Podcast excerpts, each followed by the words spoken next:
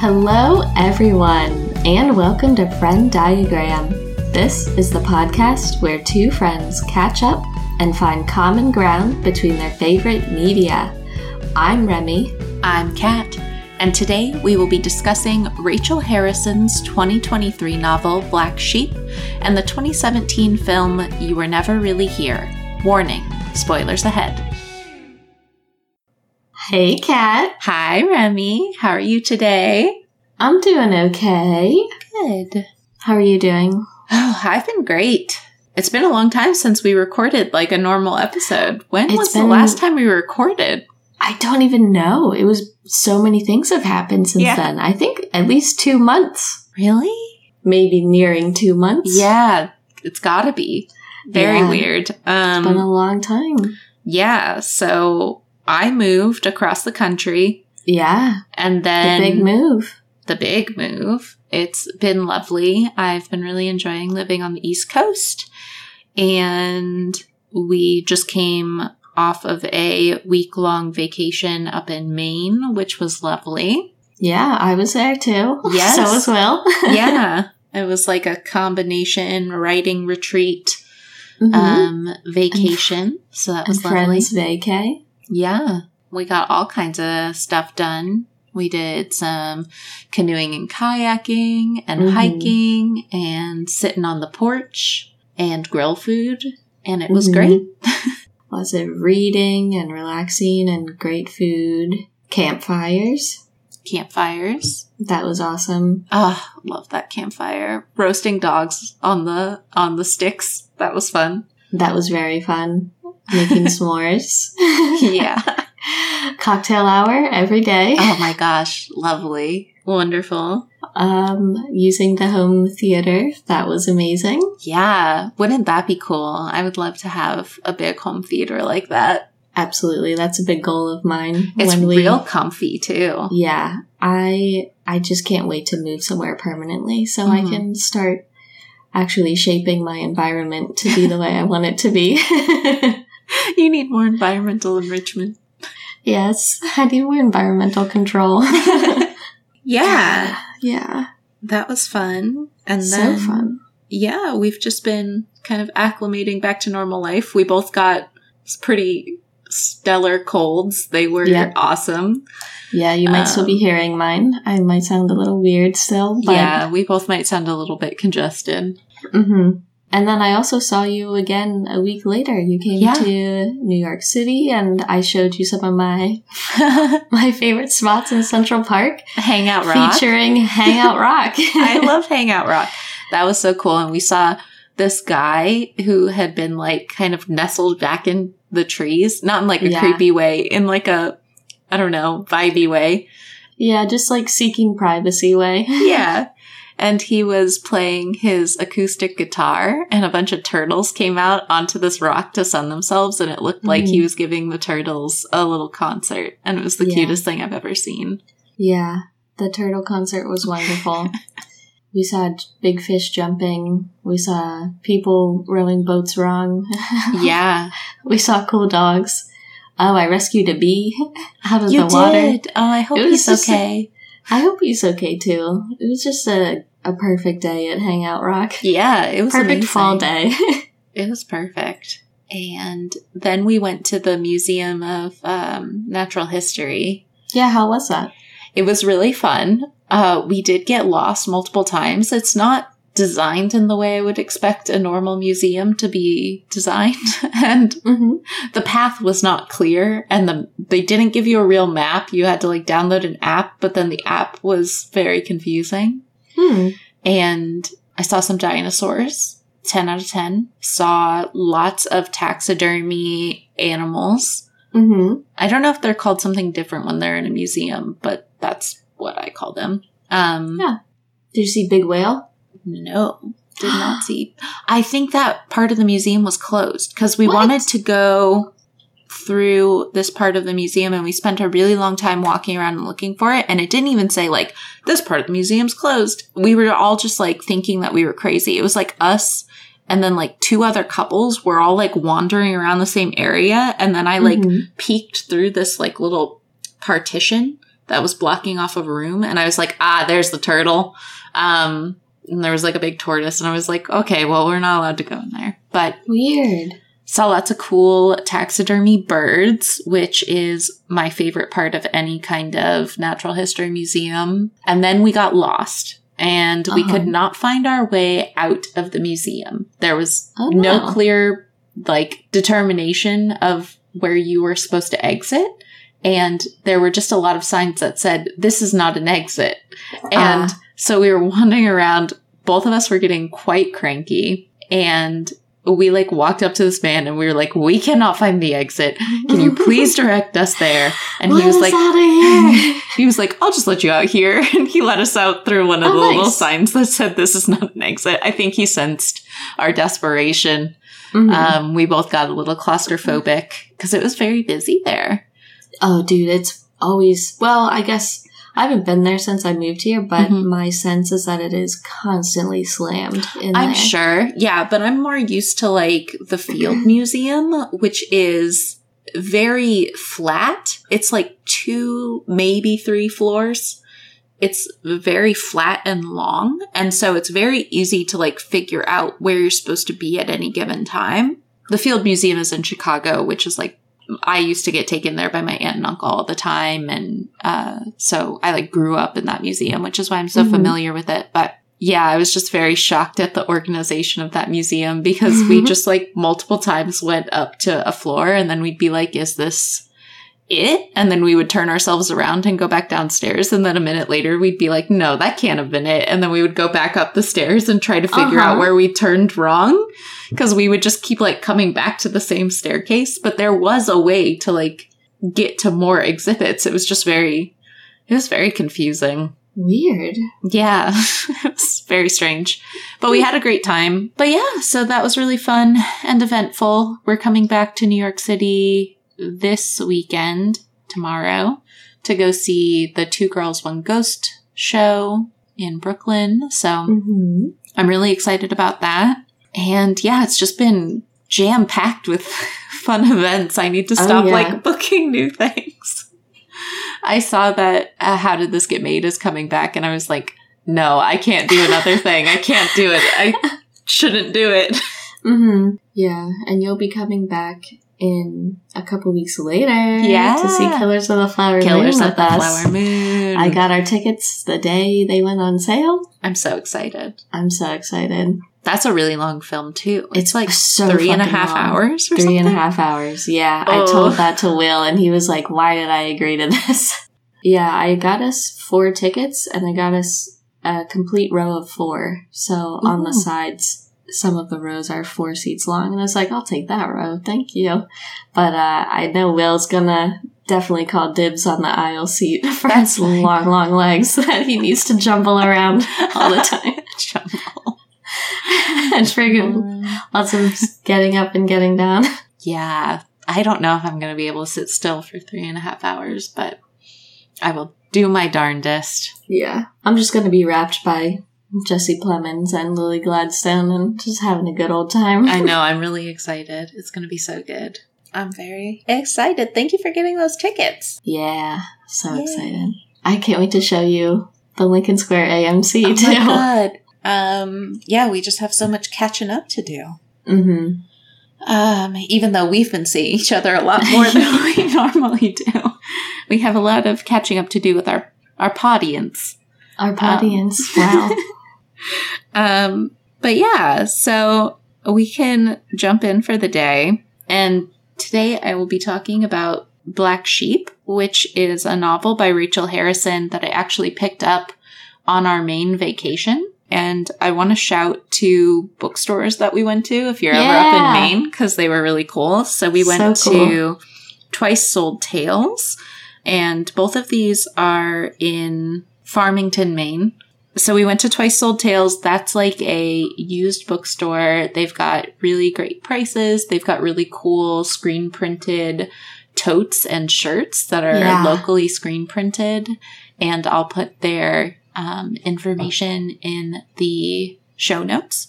I loved that place. It was so cool. There was a dog. We pet yeah, the there was dog. a dog that Um, greeted everyone. Uh, yeah, He was wonderful. It was amazing. I really enjoyed that place and I liked its organization. It was mm-hmm. like very, I don't know, I just felt like they had a lot of really cool used books. I got a book on like Maine birds, which is totally my vibe. I mm-hmm. got a Michael Crichton volume of books. That was amazing. I got a book on parapsychology and another book on the philosophy of not working. So that was great. Really unique selection there. Very cool. Yeah, it was awesome. And then we also went to uh, Devaney, Doak, and Garrett booksellers, which was just around the corner in the same town. I'll uh, put their information in the show notes as well. That was, um, it kind of reminded me of various independent bookstores that I've been to in my life. It was amazing. Yeah. They just had like a really nice selection, and that was where I got Black Sheep. So, yeah, two great bookstores and such a cute little town. I wish we'd so had more cute. time to like explore and see more of it because it was really just cool. really fantastic. So, that was one of my favorite places we went. Me too. But you might recognize the name Rachel Harrison. We re released episode 18 recently, two episodes ago, and I discussed uh, Rachel Harrison's book, The Return, in that episode, which is her debut novel, and I really, really enjoyed it. It's more of like a ho- hotel horror vibe. So go back to that episode and listen to my pitch for that because it's definitely worth a, a read. But one thing that I love about Rachel Harrison is that she kind of touches on a lot of different tropes and genres of horror. So The Return is like hotel horror. Cackle is kind of witchy, but more horror adjacent. It's not actually got too much scary stuff in there. Such Sharp Teeth is a werewolf story. Um, I haven't read it yet, but it's definitely on my list. And Black Sheep, her most recent novel, is more of like a cult horror. So uh, everything's different, but I think she does some really unique things with all of these tropes and she just is a very creative person. She's definitely out there doing new stuff with old ideas, which I love. Cool. She also uh, has like a really great interview that she did a while back with Books in the Freezer, which is another podcast that I really love. And I think I brought up um, before, but mm-hmm. if you are interested in like hearing more about her talking about her work, um, that's a really great interview to check out and a really great pod to check out. So I don't want to give too much away about this book. Um, mm-hmm. So I'm going to be very brief, mostly because it has just come out and I really want people to go support Rachel Harrison and check it out. But for this novel, we are following our main character, whose name is Vesper, with a V, who is estranged from her family. So she is a young 20 something who is working in some large city, perhaps New York. Um, she does bring up Penn Station at one point, but it's not really clear if she's in New York City or just near it but mm-hmm. she is kind of just working a dead end job, waitressing at a chain restaurant called Shorty's. And she is generally unliked by her coworkers. She's kind of mean and just very blunt. She just kind of says anything she thinks, and it's not always the nicest things to say. And so she kind of has fraught relationships with her coworkers and one other waitress is kind of her friend, but it's very like superficial mm. as friendships go. And at the very beginning of the novel, she returns home from her shift at Shorty's and sees that there is a mysterious envelope that does not have a return address sitting on her doorstep to her apartment. And so she opens it and it is a wedding invitation for her cousin's wedding. And as I mentioned, she's been estranged from her family and their like general religious community for a really long time. It's not really a community you come back to once you leave. You're kind of mm-hmm. just ostracized after that. And so she was really surprised to get this wedding invitation and there was a note scribbled on the bottom, like, please come back, we miss you. But it wasn't Hmm. signed. It's unclear if her cousin sent it, if the groom sent it, who she like was romantically involved with all through Oh no. like her childhood. Mm-hmm. And so it's like very complex emotionally for her because she feels very betrayed, but also had no intention of returning. So she's kind of just feeling a lot of emotions. And another aspect to this is that her cousin was always her best friend growing up, and her cousin and her aunt were really the only two people showing her consistent love throughout her childhood. Her mother is like a famous scream queen actress who is always like kind of absent and then her Mhm. father has been absent from her life since um she was like 10 or something Mm-hmm. so just a very young child and um so she kind of struggles with whether or not she wants to go back for this wedding but she kind of feels this unexplainable pull to go back and she does and she's vaguely surprised by the community's willingness to just like accept her back and they all kind of want her to stay now that she has returned home um, but it's not a simple return home. Obviously, there's a lot of complex emotions. She's kind of warring with wanting to be with certain people that she really likes and cares about and not wanting to be in this religious community that she doesn't have any faith in or belief in. And so she's kind of warring with whether or not she wants to stay for these people that she cares a lot about or go back to her lonely but independent existence in the city. And then there's some supernatural shit that happens too, and it's great. Um, so yeah, I just, I really enjoyed the experience of reading this book. I was flying through it.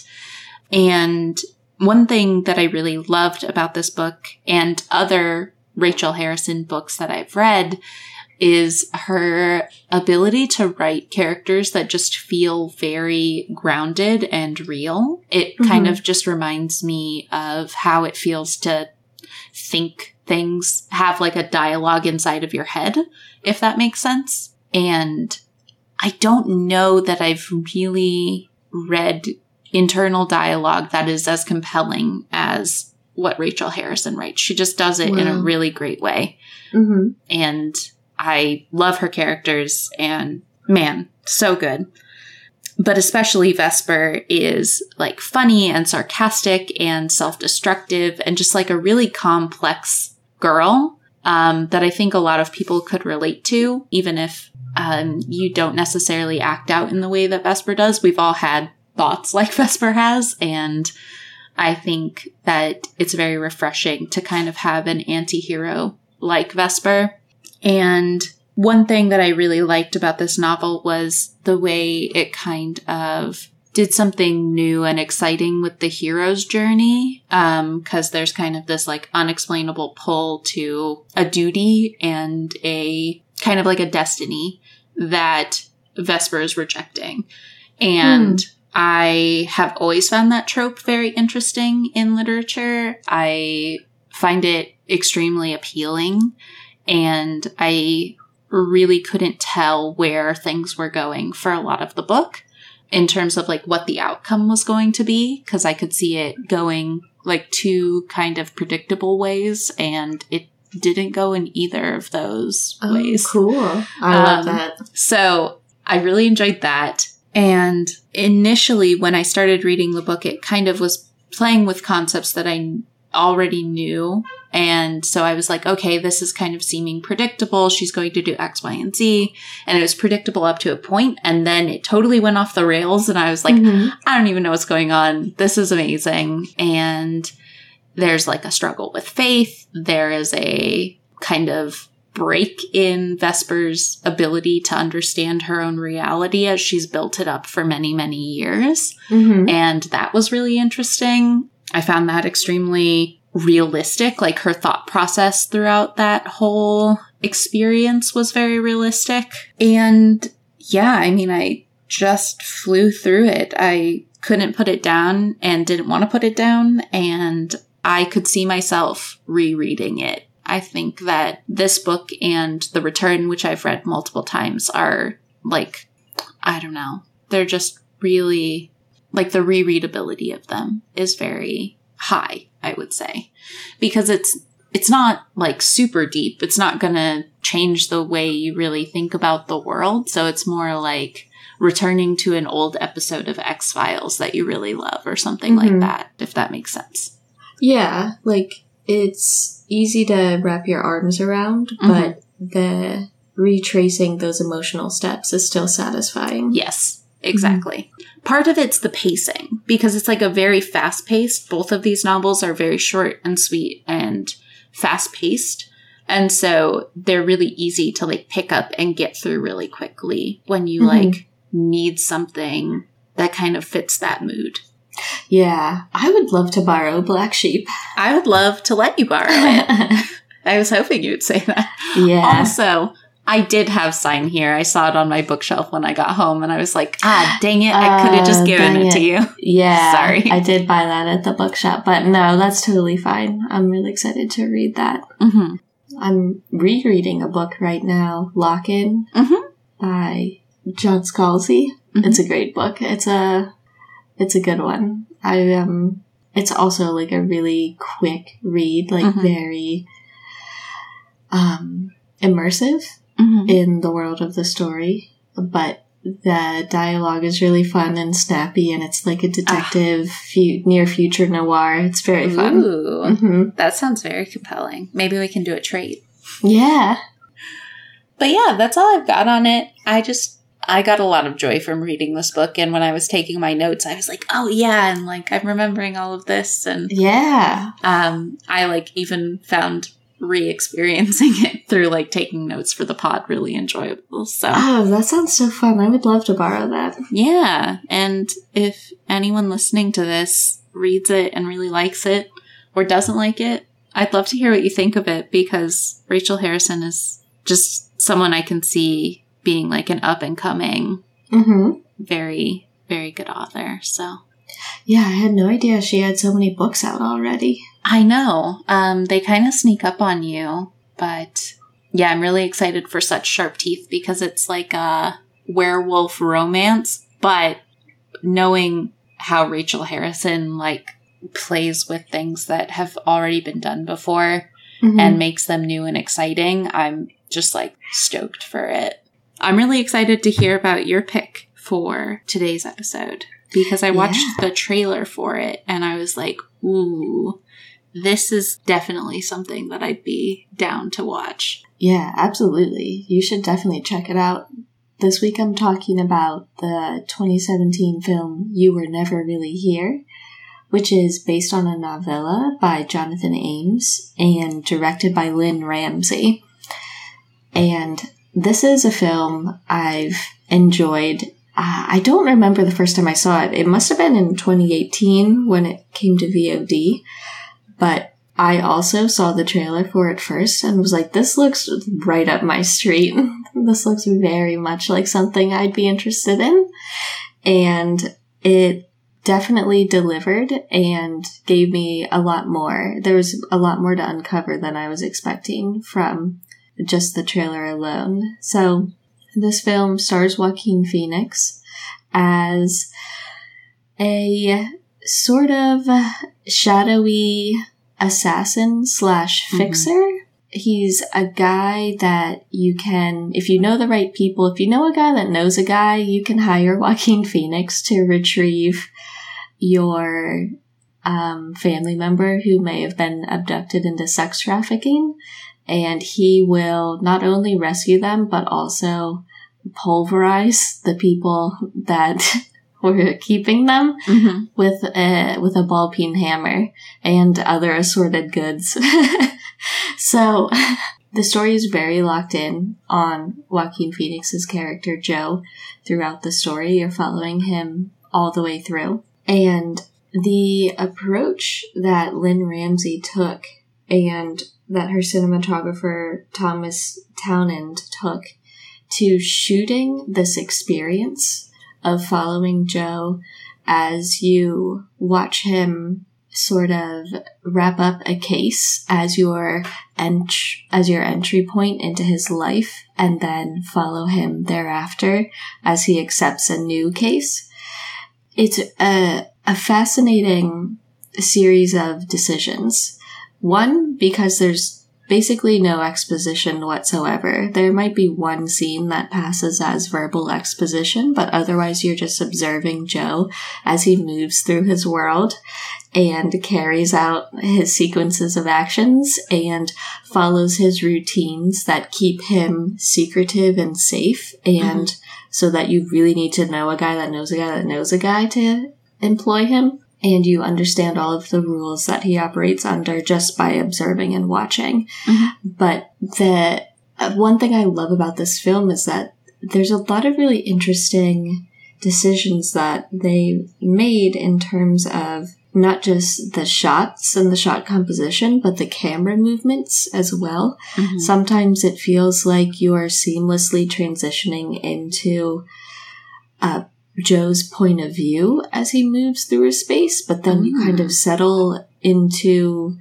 an establishing shot, and so you're no longer traveling with him, mm-hmm. but you really get a sense of his forward momentum through the world and some firsthand POV of a lot of his disorientation from time to time. Mm-hmm. He is a military veteran, and I also think potentially worked for the FBI for a time mm. in these types of special victims cases.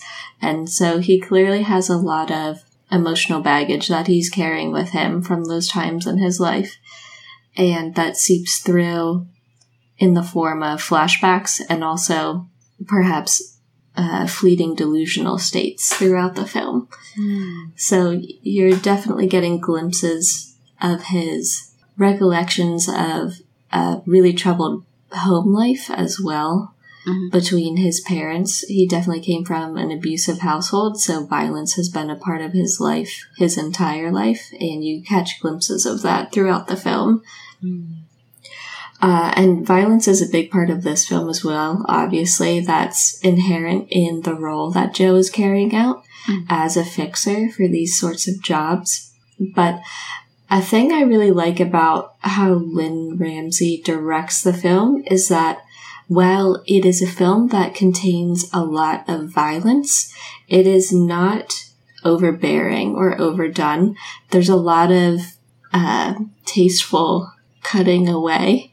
Yeah. So that you're so never violent, but not like gory. It's violent, but you're never like looking away from mm-hmm. the screen. Yeah. It's never a gory or too much to handle, at yeah. least for my taste.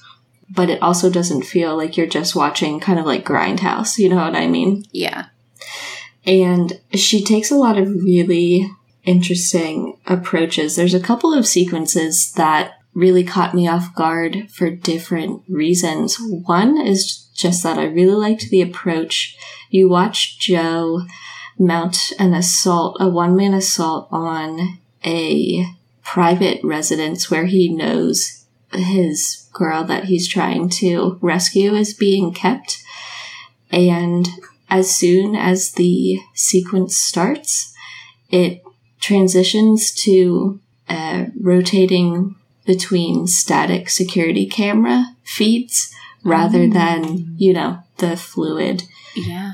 The fluid uh, filmmaking that you've seen up to that point, and you're just rotating between each camera feed and seeing how Joe is progressing throughout this multi story space. And I thought that was a really fun approach. And not only because it muted some violence that might be really hard to look at just mm-hmm. through spatial obscuring and auditory obscuring, but also just because it, it was like a really unique approach to something that a different filmmaker would film completely differently. Mm-hmm. So I love that sequence. I think it's really cool. And there's another sequence towards the end. I also am going to try not to spoil very much because I think this is certainly a film that you and Scott should check out, and I think you both really like it. It's also a very quick watch. It's only an hour and 29 minutes. So it's a, Love s- that. a very snappy watch. It moves fast. You're never you're never resting for a second. That's my kind of movie. I know. It's wonderful. But there's a sequence towards the end that happens at a lake. And that's my favorite scene of the entire film because it is totally in keeping with Joe as a character and what you know about him and his home life. But it's also a really nice respite from the disappointment and violence and general depravity that you've seen displayed throughout the the rest of the film at large. And I also think that is a choice that you certainly wouldn't see in another filmmaker's film about this type of professional. So I think Lynne Ramsay makes a lot of really interesting decisions mm-hmm. As a director, and I really enjoyed them. Another thing that I love about this film is the score, which was composed by Jonny Greenwood, one of mm-hmm. my favorite film composers of all time. The score is really interesting because it is extremely varied in that it is at times, I don't even know like how to describe it, like very percussive and jarring and electronic driven, but in other times it's shifts into a much more dreamy, ethereal type of score. Mhm. And it's always completely appropriate for the visuals that the music is paired with. But the variety between all of the different soundscapes that he composed for this film is really interesting. And I love that it has a, an overarching cohesion, but a ton of range within that within that cohesive um, score that Jonny Greenwood made. So I was like really enjoying the score in particular when I was watching this today, and then I looked it up afterward, and I was like, "Oh, of course it's Jonny Greenwood. Of course it is." Do you want to shout what else he might be known for? Oh, well, he was the composer for There Will Be Blood and Ah. Phantom Thread Mm-hmm. and The Master, but he's definitely most well known for being in Radiohead. Oh, yeah. I didn't know that. Yeah, he's a cool, cool dude. Yeah, it's awesome. Yeah. Um, something that I also think is very special about this film is that you get really wonderful glimpses into Joe's home life. He is a middle aged guy and he's living with his elderly mother. And you get to see a lot of scenes between the two of them and just what their home life is like together. And they are really funny and they have a really um, realistic and funny and lovely relationship in that they clearly care for each other very much, but they're also often like joking around and making fun of each other and Mhm. kind of generally yelling at each other. and it's just, um, I love it. I love how all of their scenes were written and the demonstrations of care that Joe shows to his mom, like taking her reading glasses off when she falls asleep. And this is my favorite part. This happens really early on in the film, so it's not a spoiler, but the first time you meet Joe's mom, she tells him that she watched the film Psycho while he was away and now she's scared because Oh. she didn't wait for him to come back to watch it together. And so she's like afraid to go to bed and be alone. And I was like, oh my Oh god, my this God. reminds me of Kat. That's me. it's so cute. Uh, oh it's man. so, so cute. Uh, But yeah, they're also just like yelling each other about making messes and shit like that. And so it's also very relatable. And Yeah. I love watching Joe and his mom hang out. Ooh, another thing that I think is really cool about this film is that it captures a lot of really cool locations. So Joe is definitely based in New York City. if I had to guess, I kind of got the impression he lived in Brooklyn, but I'm also not certain. He's mm-hmm. moving all over the place. He's definitely in Midtown for some of the film, Mm-hmm. but then he also eventually ends up, you know, chasing leads outside of the city as well. And I just thought the locations that they scouted for this were really cool. Mia Thompson was the location scout, so I want to give her a shout out. Really cool locations. The townhouse that the hammer sequence happens in on the security cams which was a great choice.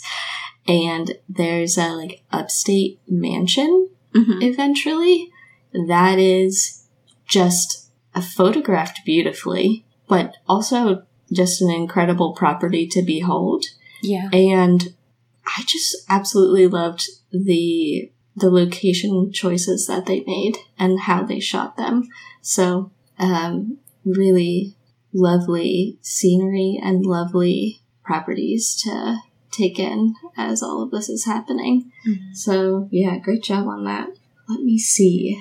What else can I talk about without giving away anything important? Um, yeah, I don't know. I would just say that while this film is operating in a space that I often return to, so like a gritty crime thriller type of space, there were just a lot of surprising scenes and scenarios that the director wove into that familiar milieu Mhm. and just either reminded me of other films where it felt like the trope was being broken. So there's another scene that Joaquin Phoenix is in that kind of reminded me of my favorite part of the movie Heat, Mm. uh, which is the very end. and when you watch this movie, if you like Heat, you'll know what I mean. But uh, the touches of humanity that are shining through in this film really surprise you and really humanize everyone involved, but especially Joe and mm. especially the people in his immediate orbit. And I think that is something that can often be lacking from films in this genre, where people are more interested in focusing on other elements of the story. But in this one, it's really interested in portraying Joe as a, a complete emotional human. Mm. And uh, his points of connection are surprising at times, but they're much more striking Mhm. for that reason. And so I just think it's a really, really unique film and it's definitely worth your time and definitely worth a watch. That sounds awesome. Mm-hmm. I'm also really excited to see Joaquin Phoenix in it. Um, Yeah. He seemed very good. And every time I think about him, I just think about Beau was Afraid and how uncomfy it made me. Yeah. and I don't want that to be the taste left in my mouth. oh no, he has much, much more agency in this film. Yeah.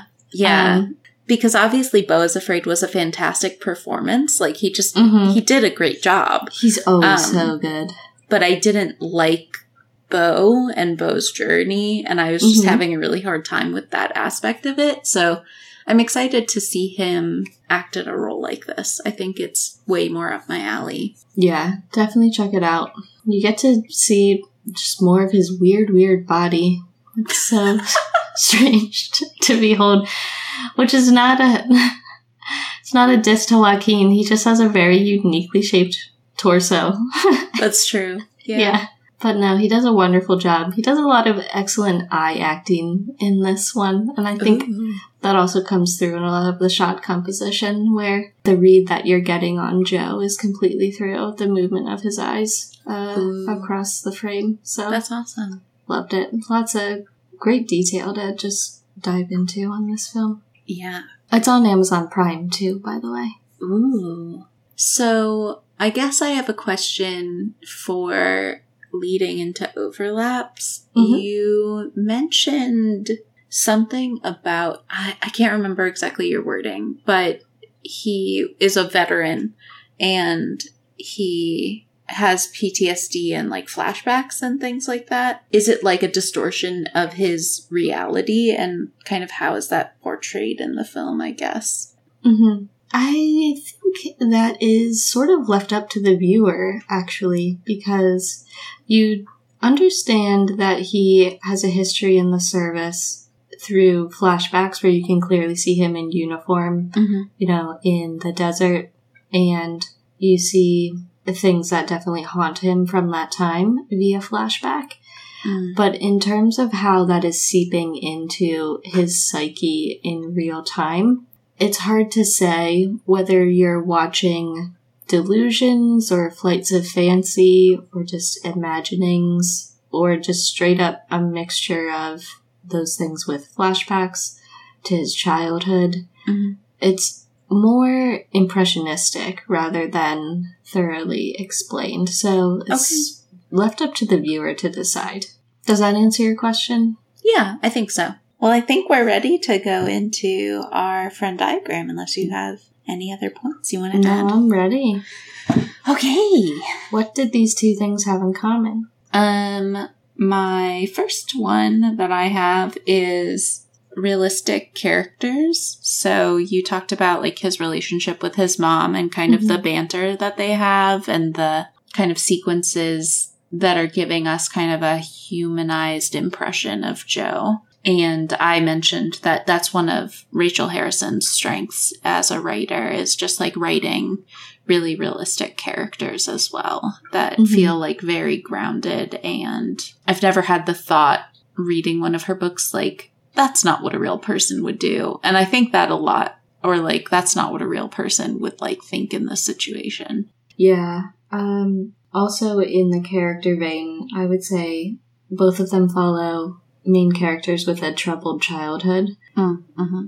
that you you learn about as the story unfolds. Definitely get a sense of really troubling events in Joe's childhood that you see little flashes of throughout. Yes. Maybe New York City. Yeah, um, that's like a very simple one. definitely, maybe. Mm-hmm. I have, how shall I phrase this? I have operates in a familiar genre space while still making unexpected decisions. Yeah. I still had keeping you- Similar. Surprised. Mm-hmm. Yeah. I liked what you said, like Birkin tropes. I thought that was a really good way to word that. hmm Yeah, and then I guess my last overlap, I without seeing the film, it's hard for me to really decide if this is an overlap, but it's at least a tangential overlap where the characters are struggling with their concept of reality in some way shape or form. So Mhm. Joe is having some kind of delusions potentially and um Vesper is faced with like this crisis of faith that is really warping her sense of what's real and what's not. Yeah. And they're also, they just both sound like they are pretty snappy, quick pace, Yes. propulsive, engaging, goes by fast. Mm-hmm. For sure. Yeah, I can't wait to hear what you think of Black Sheep when you read it. Yeah, I can't wait to borrow it. I'll give it to you when we go see Killers. Yeah.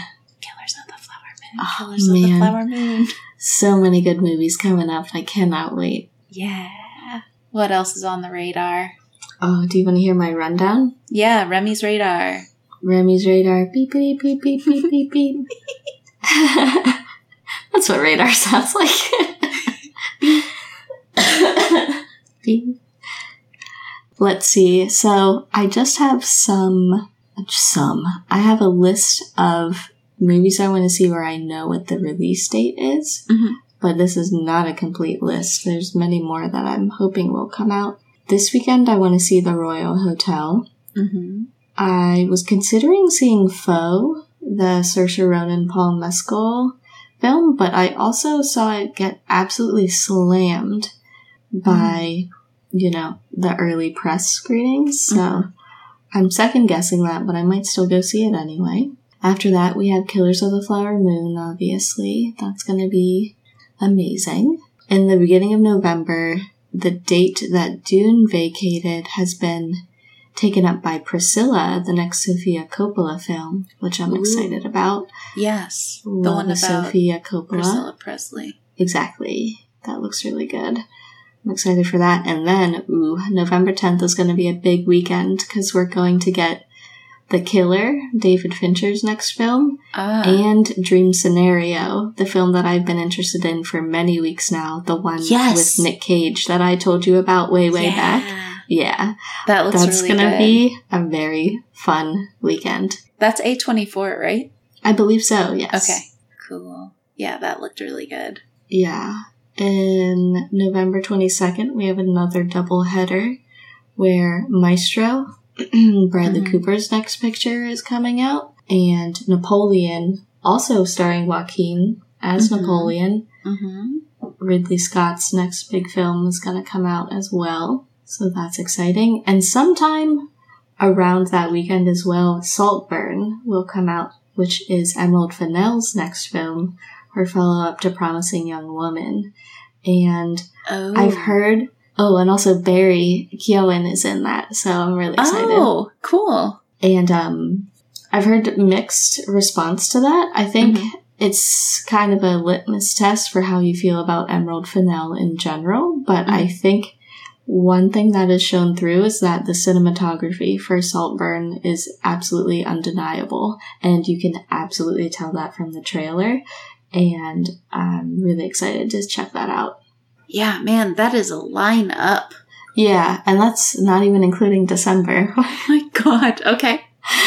which Hit me. Oh, dude, the Bike Riders is coming out at the beginning of December. Uh-huh. So excited. That's Jeff Nichols' next film, which always features Michael Shannon, our number Oh. one guy in this household. So very Uh-huh. excited. But, you know, Tom Hardy, Austin Butler, Jodie Comer, bunch Oh. of really uh, amazing actors are going to be in that. It's about a Midwest biker gang. And I don't know anything else about it. So that's all I need to know. Very compelling. Very compelling. Can't wait for that. And then, oh boy, December 8th is going to be another doubleheader weekend Uh huh. where we're getting The Zone of Interest. John, why did I say Jonathan? Yeah, no, Jonathan Glazer's next film. Mhm. His f- follow up to Under the Skin, which came out Oh. almost 10 years ago now, I want to Mhm. say. And I hear it is equally, if not more, unnerving.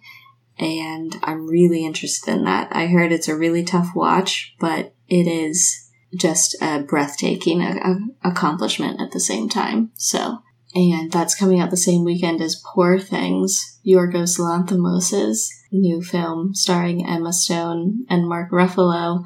And I hear that that is a perfect accompaniment to Barbie. It's kind of looks to be kind of like a Frankenstein esque tale where Oh. a woman is learning what it's like to be a woman. And there's lots of sex and it's also funny. And so Sex with um, Mark Ruffalo? I don't know. Uh. I don't think so. But who knows? Who's to say? I haven't seen it yet. I We'll love see. Mark Ruffalo. I've been obsessed with him. Or I I grew up very obsessed with Mark Ruffalo. Really? yeah, I was very From into, any particular piece? Yes, I was very into 13 going on 30 when I was growing up. And he is like the Oh. main love interest in that. Incredible film. 10 out Amazing. of 10. Well, One of the best rom coms out there, honestly. I heard he's amazing in Poor Things, and so is Emma Stone, and it had Yeah. incredible festival buzz. So, really looking forward to that.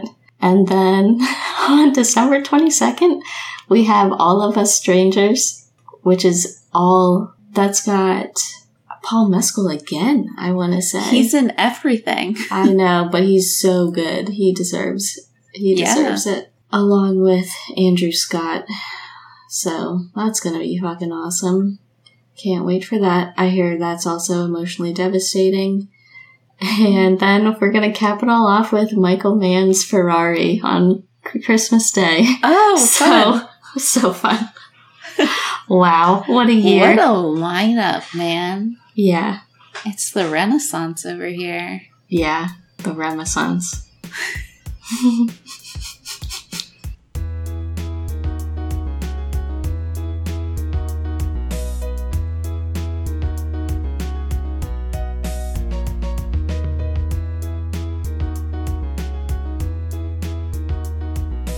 Thanks for joining us this week on Frenn Diagram. Thank you to Tyler Seek for the creation of our intro and outro music. Did you take any of our recommendations? Have any thoughts on the show? Let us know at frenndiagrampod at gmail.com and we might read your email on a future episode. If you can, please take a moment to rate and review the show on your podcast app of choice, and we'll see you back here, same place next week. Bye for now.